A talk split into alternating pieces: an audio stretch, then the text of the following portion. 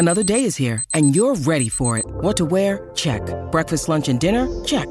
Planning for what's next and how to save for it? That's where Bank of America can help.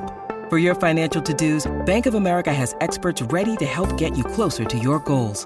Get started at one of our local financial centers or 24-7 in our mobile banking app.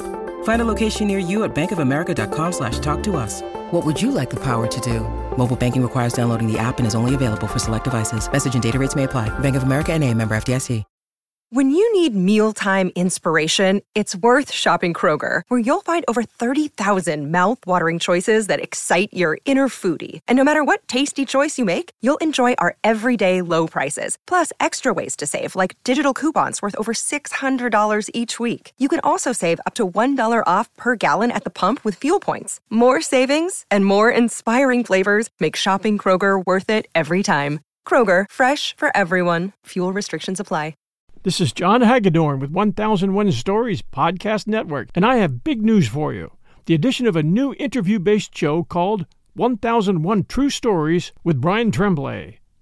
It's been my dream to add a really good interview based show here where guests can share those kinds of life moments that don't happen often. True life stories, and most of us have a story or two to tell.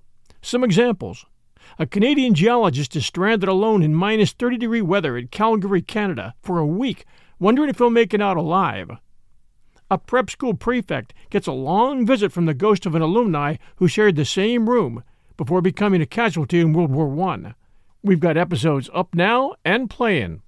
You can find 1001 True Stories right now at your Apple Podcast app or at Spotify Podcast, and the others will be getting the show in real soon. Look us up now at your favorite app. 1001 True Stories with Brian Tremblay.